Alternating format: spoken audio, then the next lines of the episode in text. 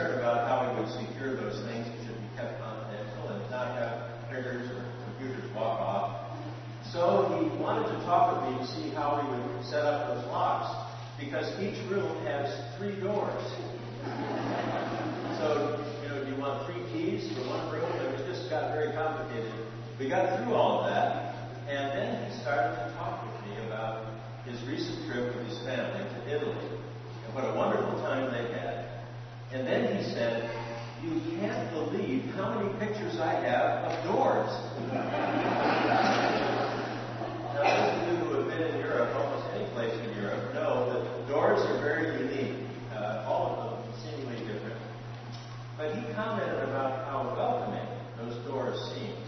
And then he said, when he went in, to it was a house or perhaps a hotel or some other building, there was a wonderful foyer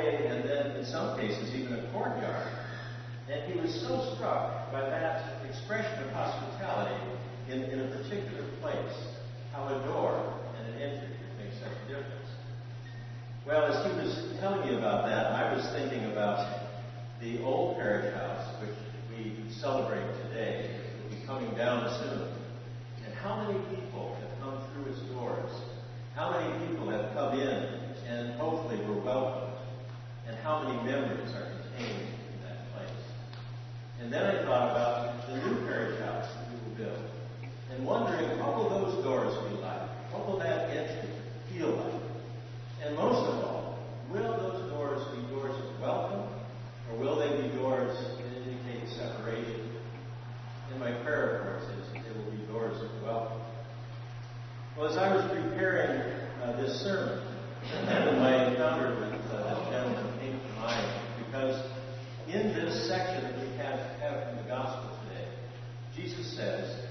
I am the gate.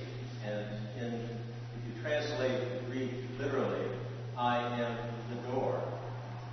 The fourth Sunday of Easter is often called Good Shepherd Sunday, and for good reason, because we have that collect which acknowledges Jesus as the Good Shepherd. We also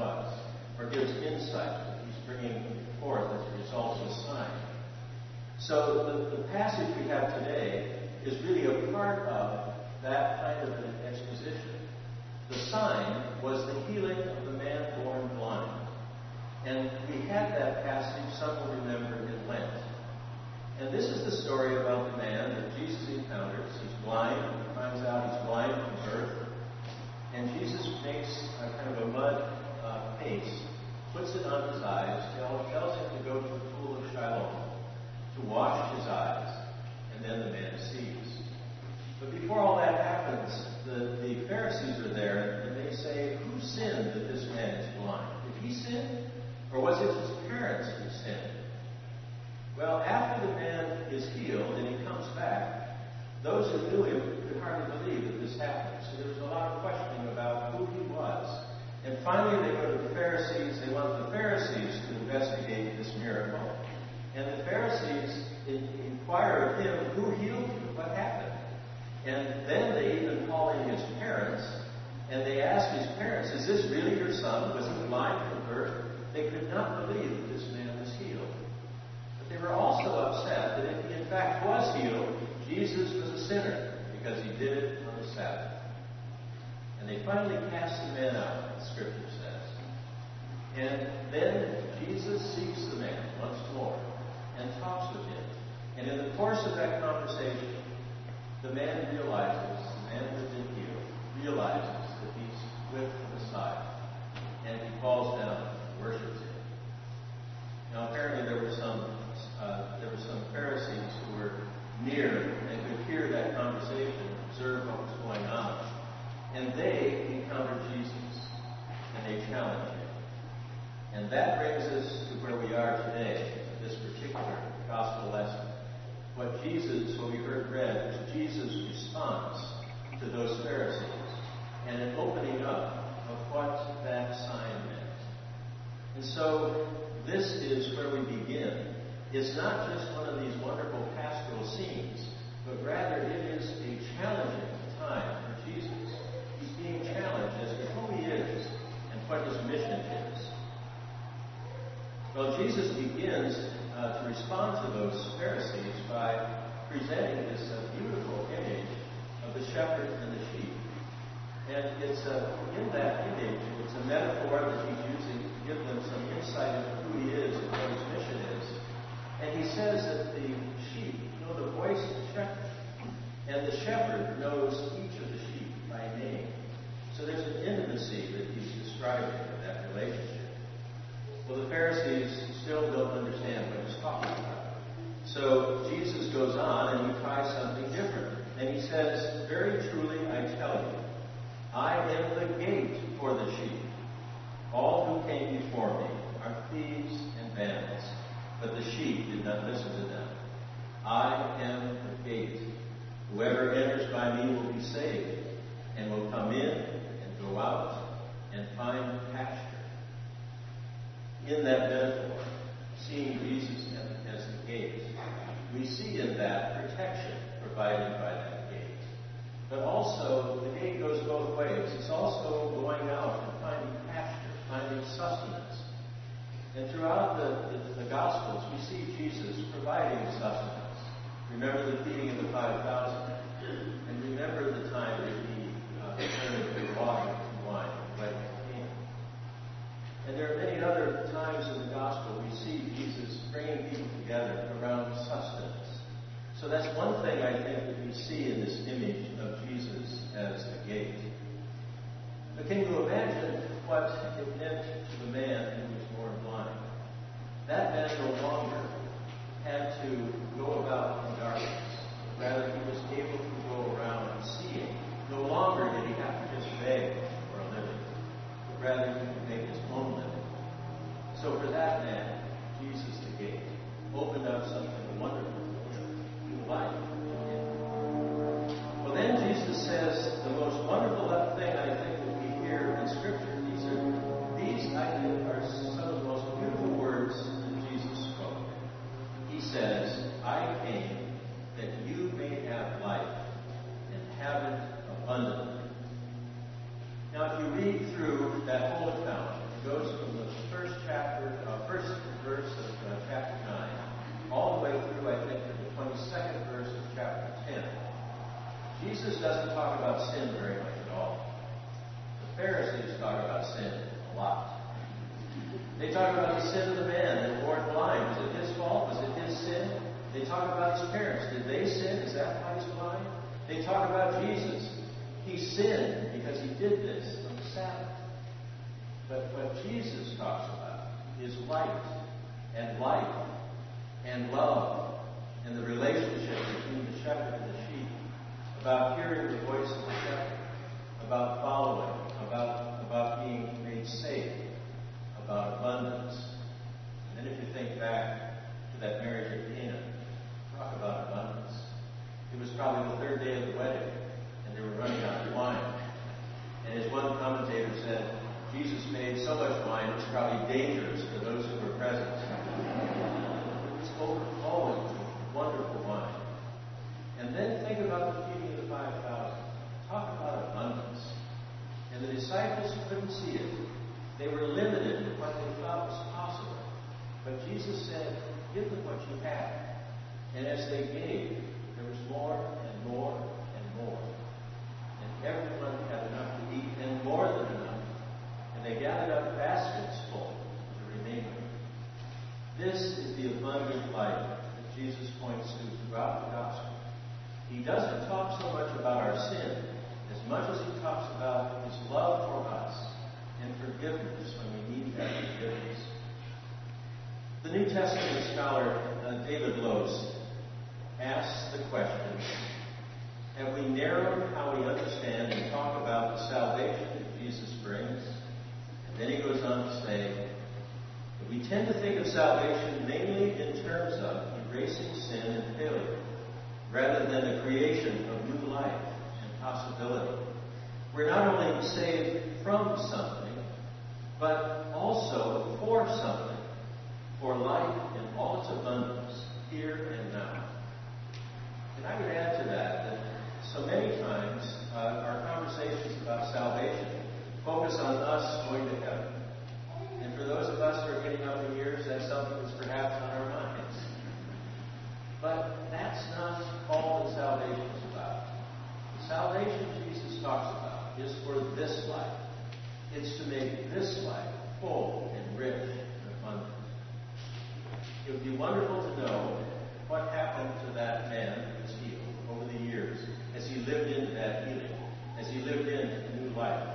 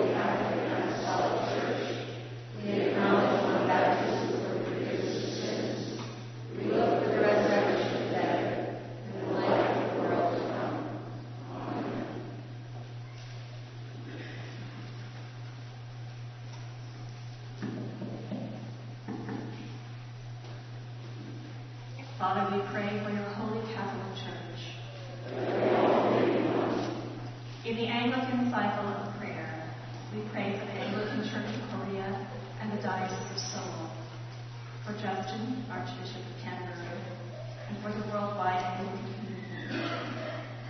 In our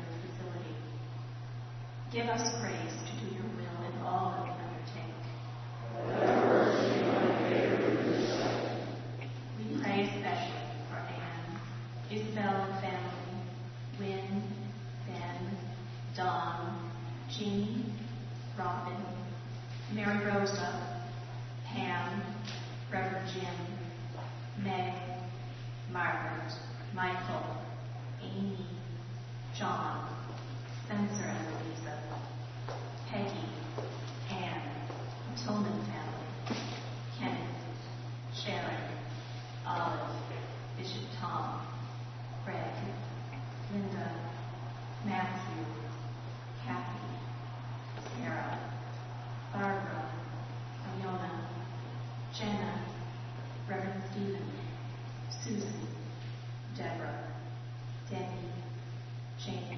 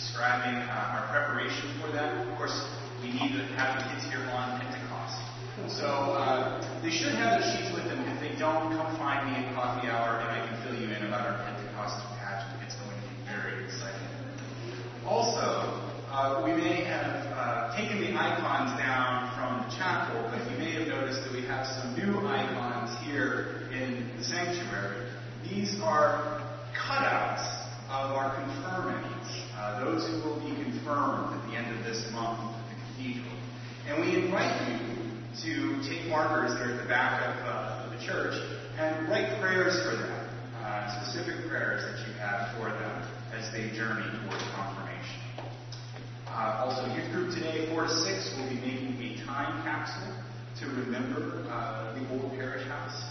Um, hopefully that, that will be dug up years and years from now and they will say, who were these crazy people at Trinity Episcopal Church? Thank you. Also, Pentecost Friday with us is June 8th, and Confirmation Friday who has Friday is May 31st. Good morning. I'm Jay Louie, your senior warden. I want to wish you all a happy Mother's Day. Uh, I need to add a few comments to what Becky just said about Claudia. Um, she has been here so many hours that we were starting to look for pajamas and toothbrushes down in the undercroft. Uh, she's a fantastic junior warden, but she is, uh, I'm not sure what we would do without her in terms of coordinating the move, orchestrating everything, having a great attitude throughout. So she's just been incredible. So we're so fortunate.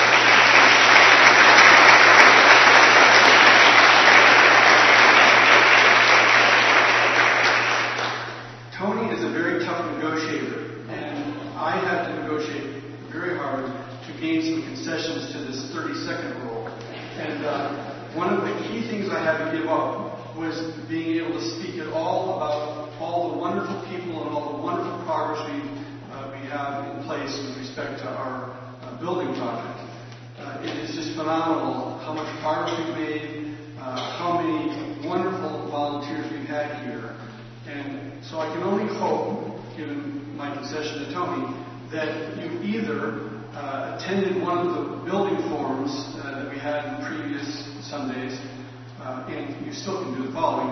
I hope that you will visit our website to look at the Hard Hat Herald, which gives you a lot of detail about all the wonderful progress so many people have, made for Trinity. Um, thanks to the dedicated support of so many Christians, we really are ahead of uh, schedule and it's doing a phenomenal job. Now, despite all the progress we've made, uh, there were two gaps that the vestry was very concerned about.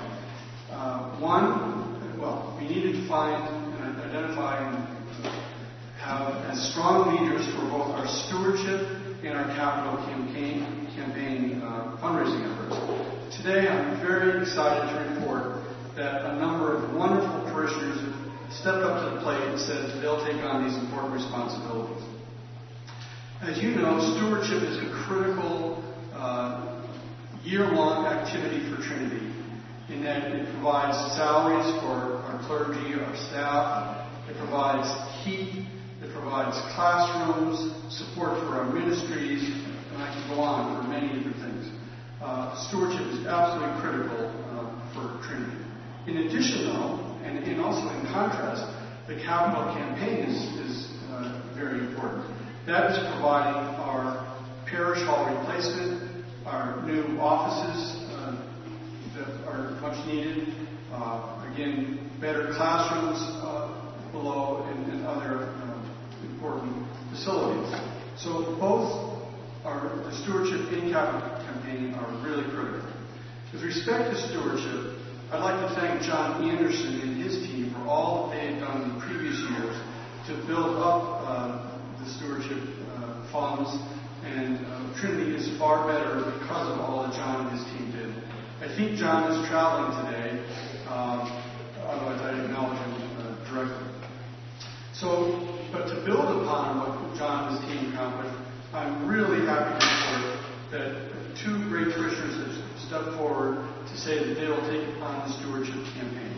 Ed Pruitt and John Stone both have said that they will uh, take on this very important responsibility. I believe John is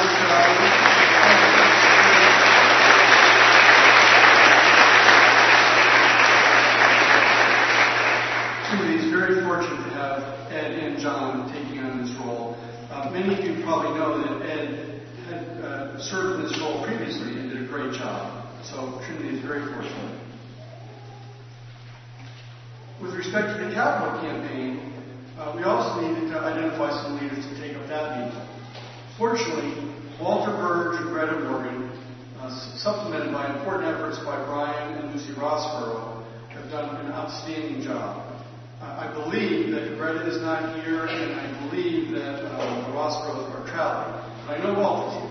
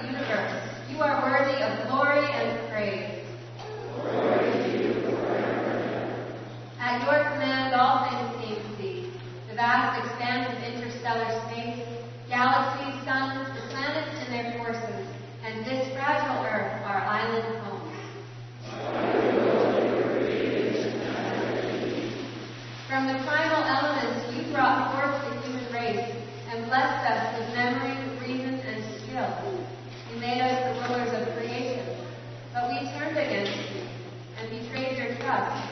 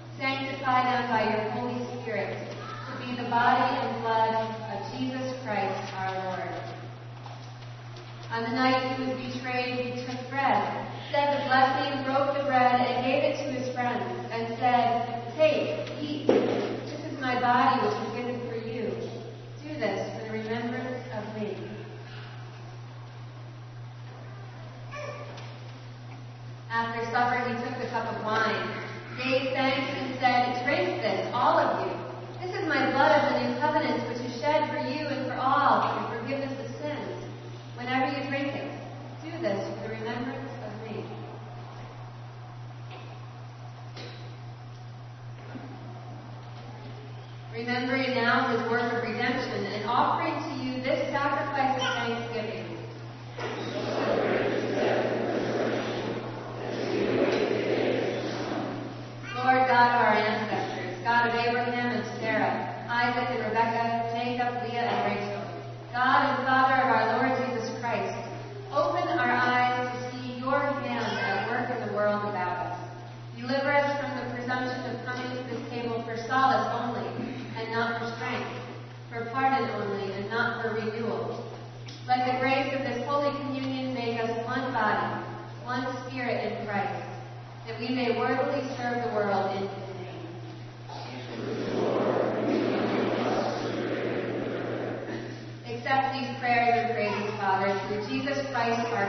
to whom with you and the Holy Spirit your church gives honor, glory, and worship from generation to generation.